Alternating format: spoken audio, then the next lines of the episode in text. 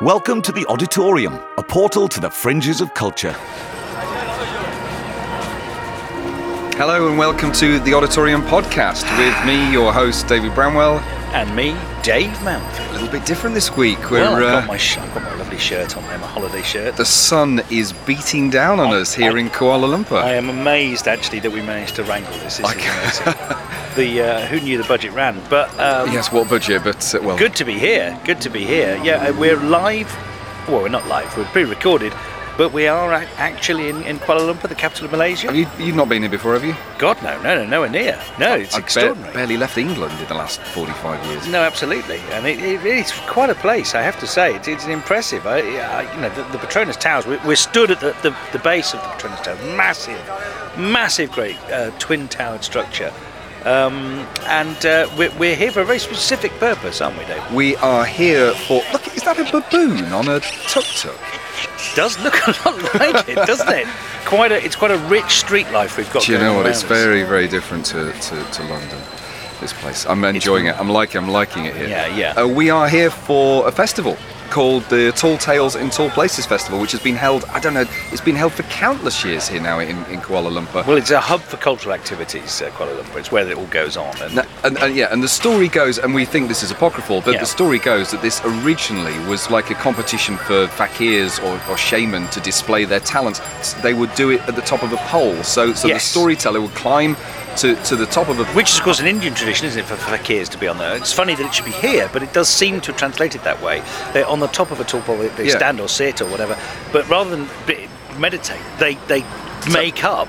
make up a story on the spot, and whoever whoever got up the, the highest pole and told the tallest tale that was was the winner of the competition. Absolutely. and, and then it's over the decades and centuries it's evolved into this, which It's is a, a huge international Although apparently it was the it's the National Museum's initiative.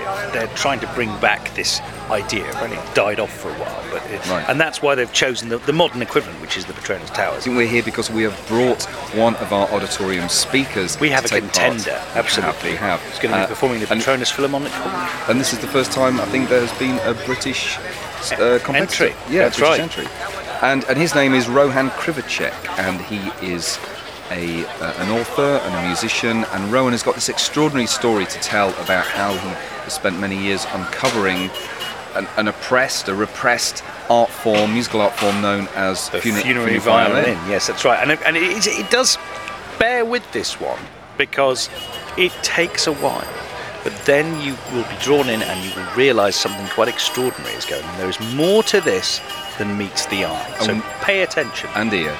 And, and, Yes. we're, and we're hoping we're hoping if the judges if the judges can, can, can follow it sufficiently and bear with it, then then there's going to be a good payoff. Yeah, it's a we- slow burner. We've got our fingers crossed here Yeah. that uh, that we, we could make an impact at this festival. so um, yeah, bear with us. Enjoy Rohan Kriwaczek.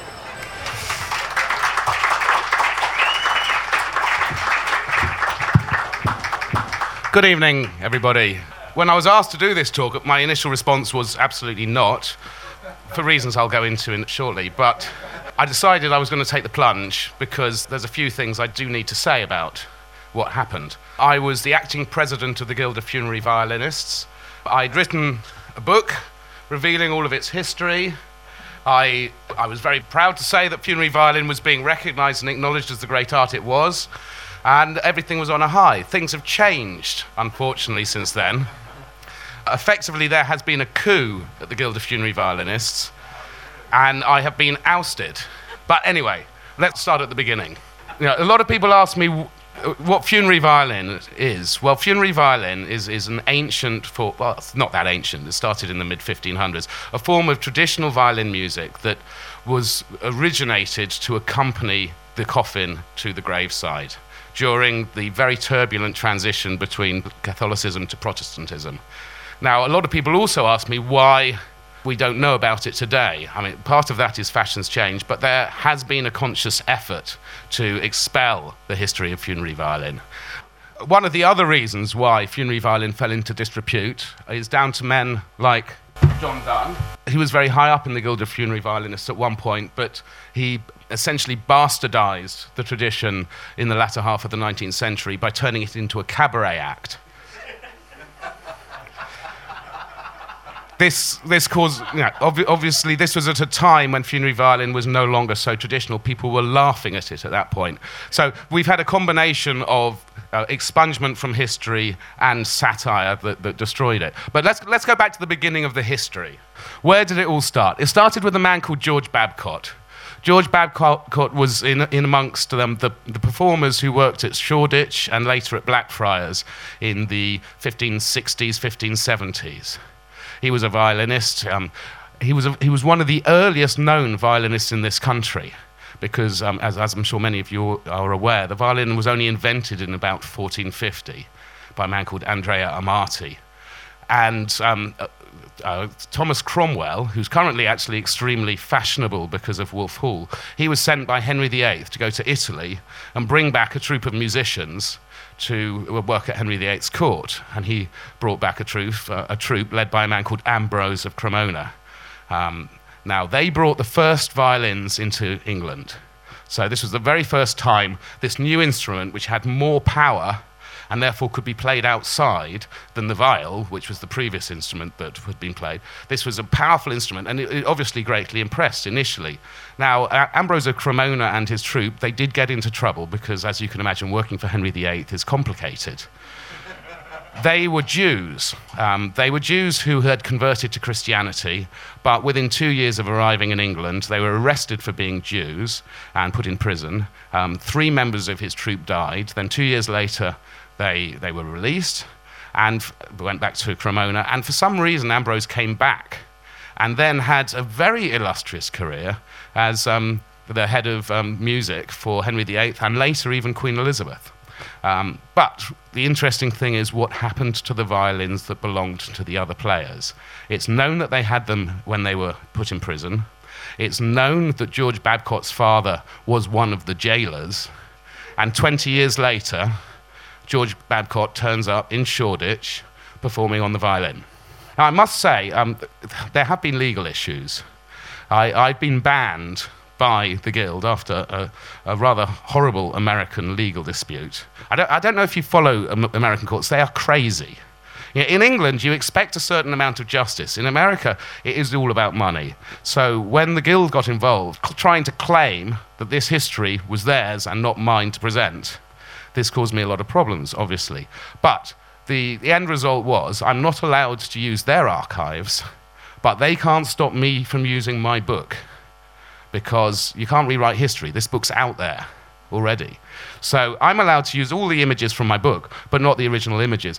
Now, as I say, it all started with, with Babcock, but I, I, I, don't have time to go into how it started, but very quickly this notion of funerary violin took on, largely because the, the change from Catholicism to Protestantism had banned funeral rites.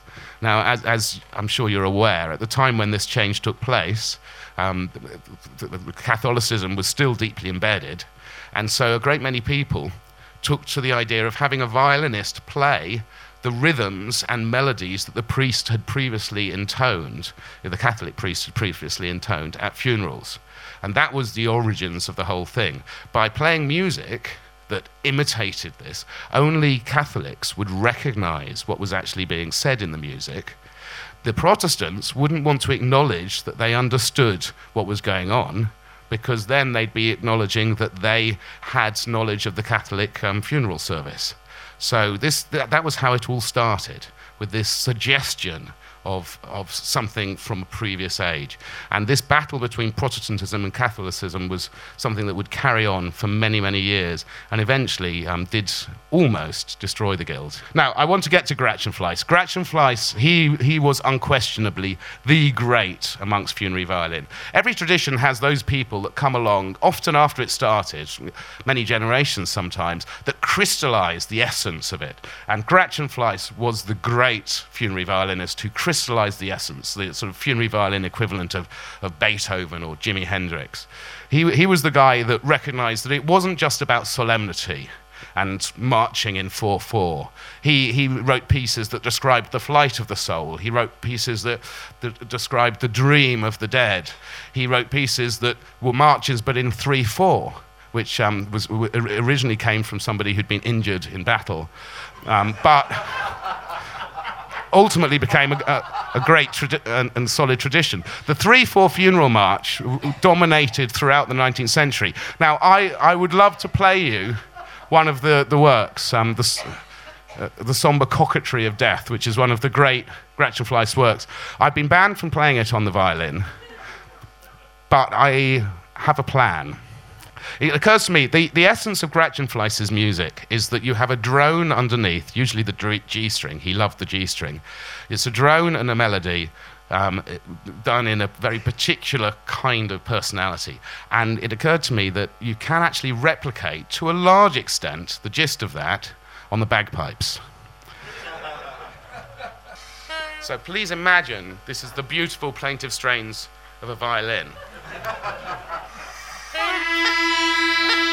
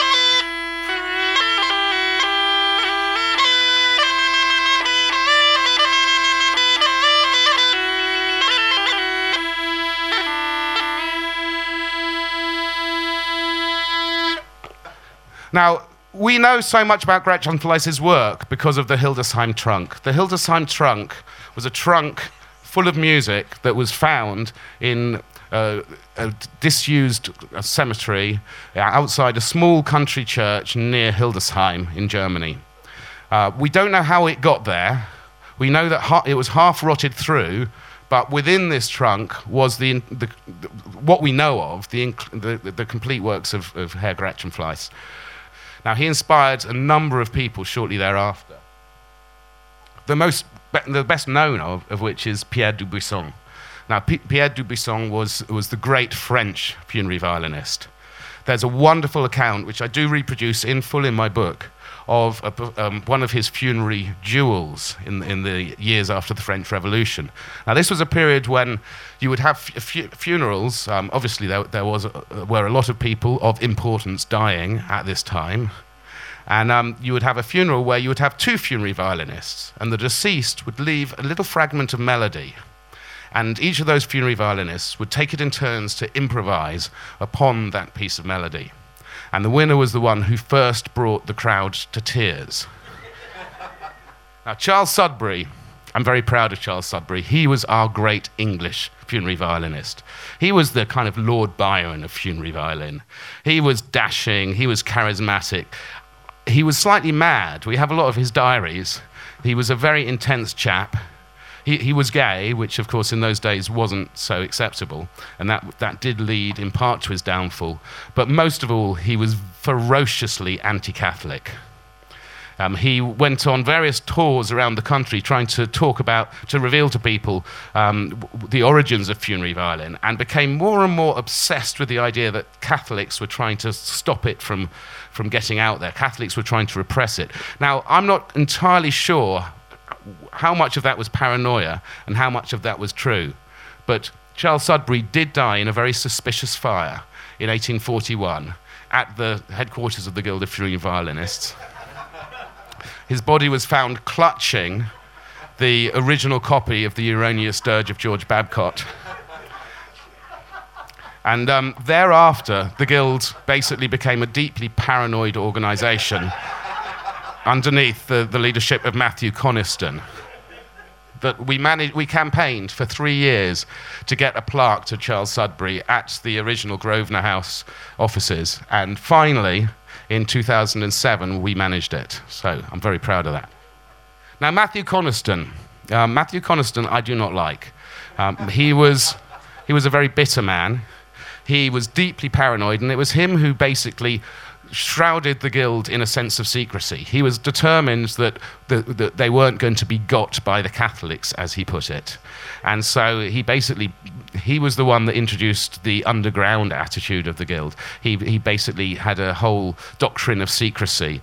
Guild members were not allowed to talk about their music. They weren't allowed to talk about what it meant. They weren't allowed to play in public. They had to do it at night when nobody was there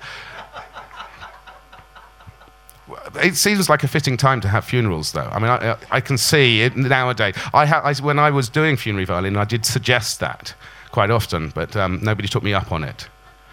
I had to, you know, I, must admit, I resorted to breaking into cemeteries occasionally, just for the joy of, you know, starlight and violin, gravestones, etc.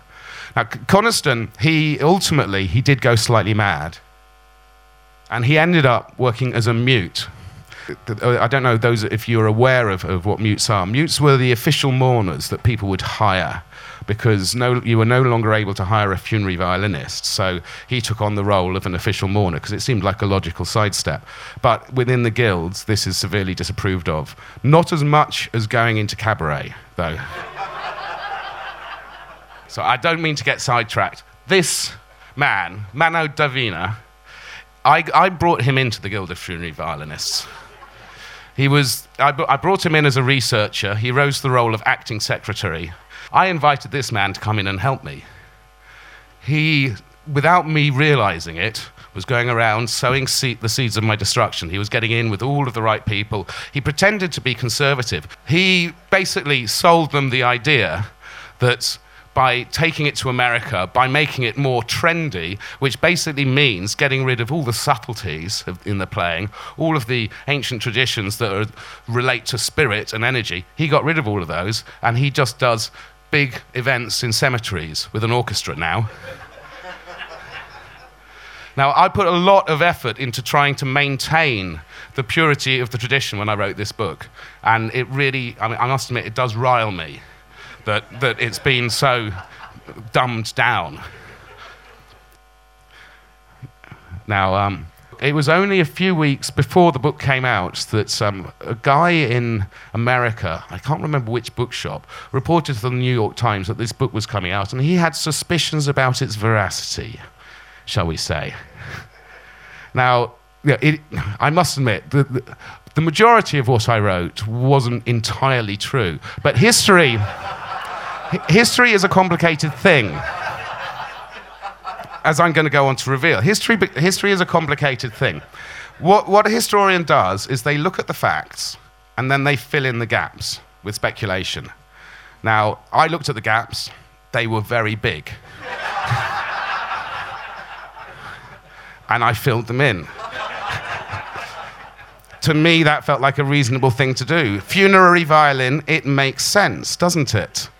People think the plaintive strains of the violin funerals. Uh, I, I wasn't to know quite how well this was going to take off. Um, what I was saying about Mano Divina was not made up. Mano Divina is a real person who is performing funerary violin in America with a big orchestral ensemble. He is doing television interviews where he is claiming that my research is his research. Also, in addition to that, um, an LP has been brought out in America by some, some player I don't know on vinyl. Uh, there's two recordings of particularly the Babcock Dirge that have come out from Japan. There's a Chinese violinist who's specializing in it. I get emails about once every month or so from people who totally believe it, usually from South America, China, or Japan. And I, I don't know quite what to do about this because, on the one hand, I wrote the book with a tone that I was thinking anybody who knows about European history is going to get that this isn't quite true and it's playing with the facts. but it's been published in Australia now, and in, it's been translated into Spanish and come out in South America. So these are people who don't have a link with European culture, and they believe it's true. And I always answer as the ex-acting president of the Guild of Funerary Violinists. because I feel it's not my place to take funerary violin away from them. So, uh, what did essentially start as a, a, bit of fun, a bit of a hoax. What really, if I'm to be honest, why it all started was because I was doing concerts of my own music with a pianist. He said, Rohan, you've really got to start writing some more cheerful music. Audiences want cheerful music, they don't want just morbid, doom laden music. And I thought, no, what I need to do is create a context in which they do just want doom laden music. and that's where funerary violin originally came from. What is most extraordinary is the power of context, and this is the lesson we've got to take from this. Because I created the context of funerary violin, and because it admittedly got a bit of publicity, I now have a massive following amongst thrash punks and heavy metal fans for solo violin 20th century composed music. Now, I have been in touch with Mano. We have, we have had a few discussions about what to do about this. But on the other hand, I do feel, as an artist, I put this out into the world as a thing that I wasn't attached. I wasn't saying this is my work. I wasn't saying I've made this up. I was saying, here you go. This is history. And the fact that other people are now taking it on and preaching it for me, it feels like they're doing my job for me. And I like that because it means I can now get on with making other things. one, of, one, of the other, one of the other things I was most proud of was I got an, a letter from a woman called Sarah Singleton, who's a teen um, book writer, writes sort of fantasy books for teenage girls, and um, but sort of set in a kind of nice sword and sorcery fairy tale kind of world. And she sent me this this email saying. Um, I wanted to inquire whether Funerary Violin was your copyright or whether it was public domain, because I was thinking of making the Guild of Funerary Violinists a central aspect of one of my books. Now, I wrote back to her saying, you know, as the Guild of Funerary Violinists, we are delighted with anyone promoting our art, etc. And she then, about two years later, I received this, this teen, teen book um, in which the Guild of Funerary Violinists is portrayed exactly as I present it in my book. The archive is just as chaotic, and the, the people who work for it are just as stuffy. and for me, that was the ultimate victory. So the question is what is history? Um, in 100 years' time, when people are playing this music, are, if they still are, they're not going to have my name attached to it at all. Um, this music is now out there on vinyl, on CDs, on Spotify, on places that I, I certainly haven't put it there. There are three people on YouTube, um, not on YouTube, on Facebook, going by the name Hieronymus Gratchenfleiss. None of them are me. So, so I mean, the lesson in all of this is create. If, if you're an artist, create context. It's all about context. If you can create the right context, then people will lap it up. Thank you very much for your time.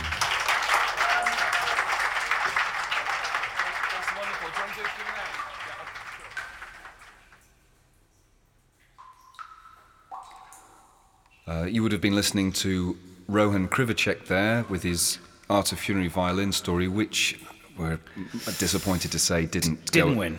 Didn't it, win. It didn't didn't go anywhere, did it? Got, well, no, it got it got an honorary mention, didn't it? It did get an honorary mention. But uh, that was that was a few weeks ago now for us. We're at a different festival, or we're just gearing up for another festival. We're now in in the bowels of of the hills of Derbyshire. We're in the wonderfully titled Devil's Arse Cavern, and we're just on the outskirts of a of a village called Castleton in the Peak District. In the Peak District. Yes, we're here because we're we're here for another competition, another storytelling competition. Yeah. Which is called Deceptive Tales in Dark Places, which is almost like a sort of companion festival for, for the one we've been to in, in Kuala Lumpur. Well, they're all over the world. The, uh, we're discovering they're all over the world. These yeah. sorts of things. So like it's that. it's a wonderful place, and it's it's in stark contrast to, to Kuala Lumpur where we were a few weeks yeah, ago. Yeah. It's cold and dark and miserable down it here. It is, but it does have bakewell pudding. And so, because of because of the uh, lack of success of, of one of our auditorium speakers, we realised that the only solution was to hand over to the professionals in, in storytelling capacity, uh, which, of course, is our good selves. Although a lot would disagree with that. Yes, you're right. So I'm I'm I'm entering one, um, and th- this is this is not so much a tall tale; it's a tale about a tall tale. Um, and I'll run it past you, Dave. Okay. Um, essentially, a few years ago, I became the world's only and worst Charles Kennedy impersonator. Now, Charles Kennedy, for those who don't know, was the, for many years, the leader of one of Britain's least popular political parties, the Liberal Democrats. Uh, famous, uh, eloquent speaker and drinker. What, what happened was I, I, did The Right Stuff, a TV show called The Right Stuff. I did a few sketches on that. Um, and I got a phone call the day after from a lookalikes agency saying, fabulous work as, as Charles Kennedy Love. Um, do you want to sign on as a lookalike? And I said, well, I look nothing like him. You know, I'm, I'm, chubby, and that's it. So I went on to do these various these gigs, and it got bigger and bigger. I mean, it, and it genuinely did. I got on the, the front page of um, the Metro as famously the worst lookalike ever. I said, look at this, Charlie. And, and have I got news for you with Paul Merton saying who's he supposed to be and things like that. You know, got really big. So I managed to build a one man show out of all this this nonsense that happened. I had an article in the Observer about it and everything that I'd written. And but as at the start of the show, I said to everyone, there is one fact I'm going to tell you tonight, or one thing that's not true. Everything else is true, however unlikely it's true. If you can spot the thing that's not true, I'll give you ticket money back.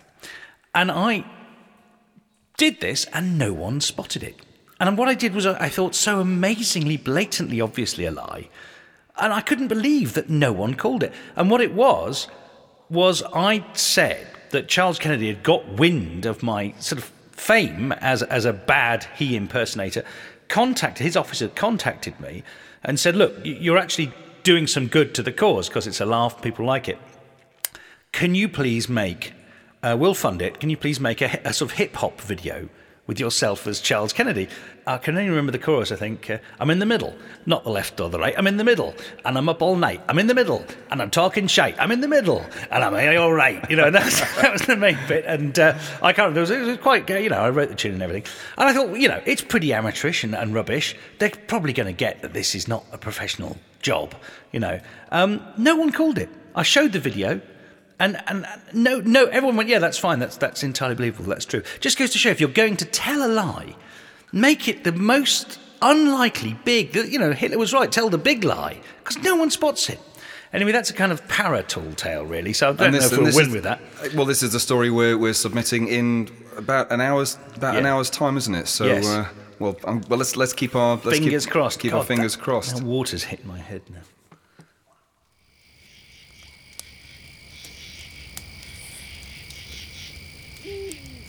Well, dear listeners, we're now at a third festival. We are sat by a rather lovely roaring fire, and uh, we've got Just, a uh, we've got a cloudless night. Gonna break up stick. Here we go.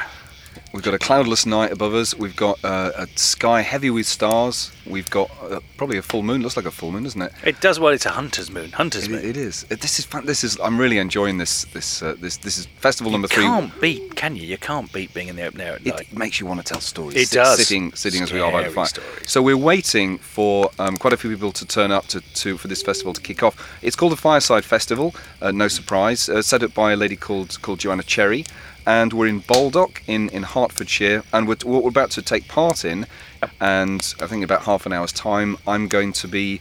We, we didn't fare so well, did we? no, the, we uh, the my, previous one. Mine one didn't win.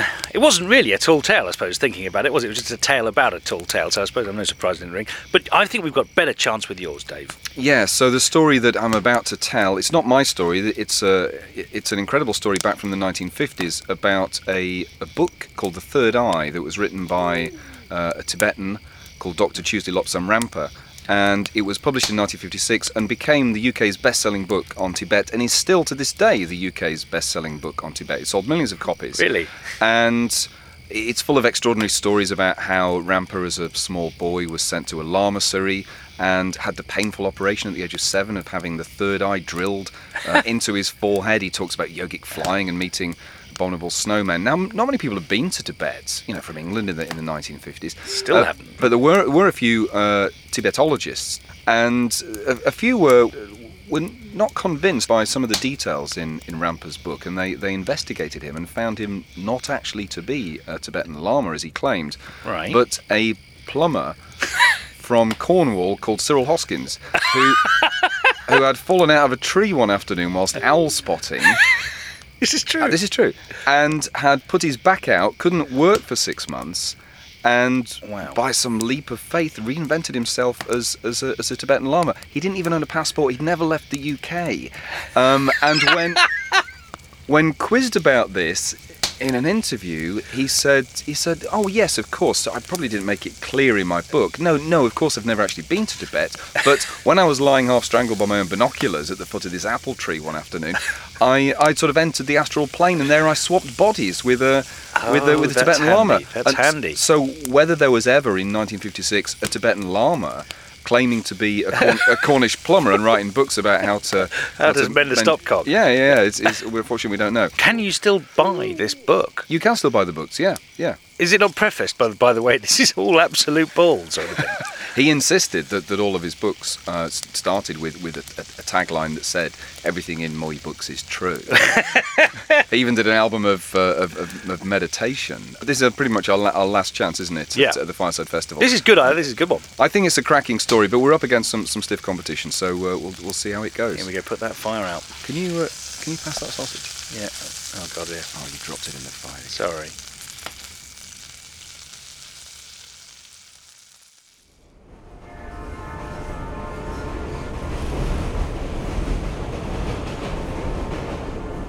Ah, well, there we go. It was a disappointment again, wasn't it? Well, it- second isn't bad, Dave. Second's not bad. I guess you you can't compete with a story about a chap who fell into a whale's vagina. I can didn't you? even believe him, to be honest with you. I think it's nonsense. Hello, guys. Okay, I've got your train, Who's our producer, Lance? train coffees. Oh, for thanks. you. Oh, God. It's No- British. It's British Rail coffee. Is that- it? is that a well, soya they've been screen holding it for latte? 25 odd years. That's good. Yeah, they don't have soya latte. They get that's warm, disgusting Mm. brown. Lovely. And that's lighter, warm, disgusting brown. Cheers, I think. Anything else you need? You boys need? Do you Oh, win, win a storytelling competition. Yeah, that'd be nice. I've got a story. Have you? Lance, you mentioned that now. What, what, what, what have you got? I'll tell you a story about how I got into the charts with a hit techno symbol as a uh, Swedish dance act. Do it. So this was back in the mid 1990s. Techno was sort of rising up and becoming more uh, mainstream, and it was considered vaguely fashionable to be Scandinavian and to come from sort of more exotic places. And my flatmate at the time ran a music magazine, and I used to write reviews. So I always used to put joke reviews in every month, and I invented this whole kind of fake Scandinavian techno scene of kind of obscure music. Excellent. Uh, and there was an act called Lavender Filter, and there was an act called Peace Killer. Anyway, the guy who ran the magazine got called up by an A&R man who worked for, who remembers Terrorvision? I, Yeah, I, I yeah. bought their album. I was I was the guy who bought their album. They were, they were hard American rock via Oldham. yes, that's right. They were terrible, and um, he wanted to catch the- Oblivion was a cracking single. This Nothing was- wrong with Oblivion. For some people say, which Yes. was their, their power rock terrible ballad, they wanted to catch the techno bus. And Right. they wanted a uh, techno act. He, he said to Sean, who ran the magazine, "Can you recommend any techno acts?" And I was like, "Well, uh, let's give him one of my made-up Scandinavian bands." And uh, he said, "Oh yeah, yeah, Peace Killer are great. Oh, let's hear some." Ooh, you know, we were like, "Well, what, what? The guy wants a Peace Killer record, so we got a. Do you remember Spiral Tribe, the techno act? Indeed. Got a Spiral Tribe 12-inch with a I'm white out of the label. loop. I, oh, I remember And Spiral we, we, Tribe. we just wrote Peace Killer on it and then gave it to him because that's also the, time, the days of like so many white labels. White labels, yeah, you just bung it on. You used to bung get it loads Could- of free white be labels. Any act. So yes, Yeah. oh, I like these guys, and, they, and then they kind of booked us in the studio, and they were going to give us several grand for doing this remix. and Orlando, my friend, who's now in the Alabama Three, Yes. and I were kind of agreed to go in, but then we had to walk into this big gleaming studio and go. We've never made a techno record, and we're not Swedish. And the woman who's the engineer was just brilliant. She just helped us through for two. days. She basically made the record. Did she know? Did you tell her or not? We had to go, look, this is a scam. There's no such thing as Peace Killer. Don't tell EMI. We're something to EMI. That's for brilliant. God's sake. And we had to kind of fake it up. Wow. And we sort of put it out, and then they, we sent them the DAT. And they said, oh, I want to talk to these guys. And, oh no, this is getting worse. So then he rang me up at work, and I had to pretend to be Swedish, which is brilliant because I pretended that my English is so bad. Where were you come working on, at the time? At the BBC. Fantastic. Can we, can, I, can we hear the Swedish accent? I was like, oh, Pete's Killer, yes, good. Uh, I do your gangster remix next time, very gangster. And he was like, gangster. And I was like, yeah, gangster, it'll be gangster. And it was, you know, you Swedish accent? It sounds That more Jewish. Than accent. it Oh, sorry. Like, oh, do your gangster. It's not a problem. gang- But the thing was that. Anyway, they then put it out, probably distributed it around the clubs with everyone going, uh, who's Peace Killer? And then being confused. But the beauty was that it, charted at number 12. no way. Got Wow. number 12. I had to go and buy my own copy in, in HMV. So you basically charted with a mythical band that you'd made up, Yeah, but it gets worse. There's the little little kicker in the tail. which is Peace Killer sued you. No. It's worse that um, Orlando didn't talk to me for two years afterwards and fell out with me quite badly, my dear old friend. And I, eventually I said, Why didn't, what's wrong? He said, Well, you didn't give me that money from EMI. And I said, ah. I didn't get the money from EMI. And Sean, whose magazine it was, pocketed the, all the money from oh. EMI and didn't distribute it. Oh dear. Oh dear. So peace killer. That's that. That really did kill the peace. yeah, didn't well, yeah, we're, we're friends now. Oh, that was my story. That's a good story. That's that's so good. It has to be true. That is that is a good tilt tall tale. Why don't you tell us? Lance, why didn't you tell us You that? never let me in, guys. You could have done that at the competition. be on the other side of the. I just go and get coffee as far It's better than concerned. whale vaginas. That is, It is better than whale vaginas. unless they're a band. Let's form a new band. Whale vaginas. They're great. from Oh, Fiji. yes. yeah, that do sounds. the accent. That's pleasable. Uh, hey, they talk like this in the Fiji. hey, what do you want? Swedish. No. Oh. David, David, Oh. your mother's made your tea now. Dad, Come on, come downstairs. We are recording the, the, the, the podcast, Mr. He's- Bramwell. Dad, is- can, The we, what? can we just give us another He's, Oh, you're doing that he's podcasting 47, again? Mr. Bramwell. It's our podcast. Yeah, come on. Can you just have another few minutes, Dad?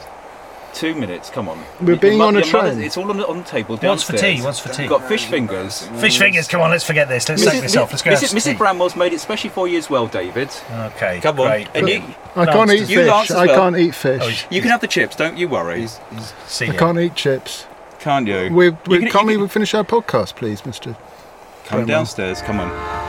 You're messing about now. I Turn- guess we're gonna turn go- those effects off. Come on, turn those effects off. Yeah, Come on, okay. Well, bye bye then. Here we go come then. on. That's the end of the show. Yeah, guess so. Sorry. I do like fish and chips. Got your tickets. Tickets, please. You uh, tickets. Come on, tickets. Tickets, please. Tickets. Tickets, please. What time is it?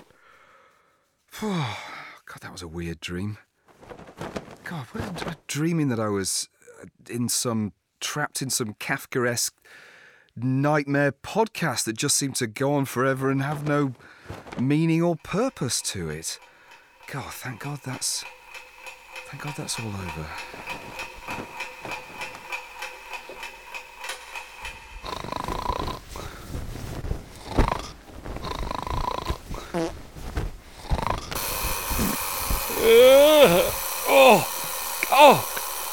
Oh God! I c what a weird dream.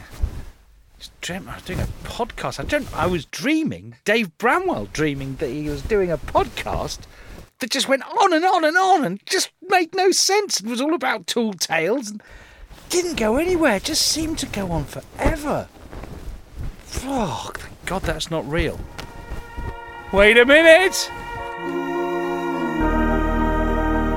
The Odditorium is presented by Dr. David Bramwell and Mr. David Mountfield. The producers are Lance Dann and Andrew Mailing. You can discover more about the show at oddpodcast.com, where you can find out about upcoming events and festival shows.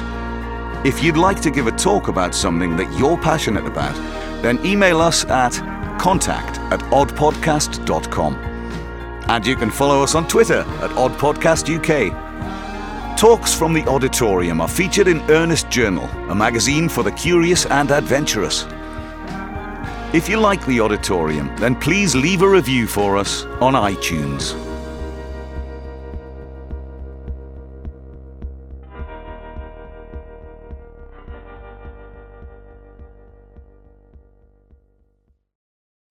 I, I'm a bit confused now. Yeah. So, so he wakes up after I've woken up. Yeah. Or He does the- what? So then I'm dreaming your dream, you So when did the effects Yeah. finish? The effects finish. They before- finished goes when to the top. Andrew came in. Andrew comes in as yeah. your dad, and then the effects end. Isn't Okay. it, is it going to be confusing for listeners? I don't understand. No, because it's a, it's it's it's, Layers, it's it's layers. self-referential. It's, it's, it's a, you know Hall of layers mirrors. upon layers upon layers. Upon that's layers. that's the idea. And then at the end, we should really have a bit with us discussing how we've kind of cre- made this edifice. And that's a, the journey within Yeah, the that's a journey, isn't crazy- it? or would that would that not work? That, that, that's that the thing wouldn't is, work. that's a podcast going up its own arse. That really is, yeah. Let's not do that. What, and over and over again? Definitely Yeah. not.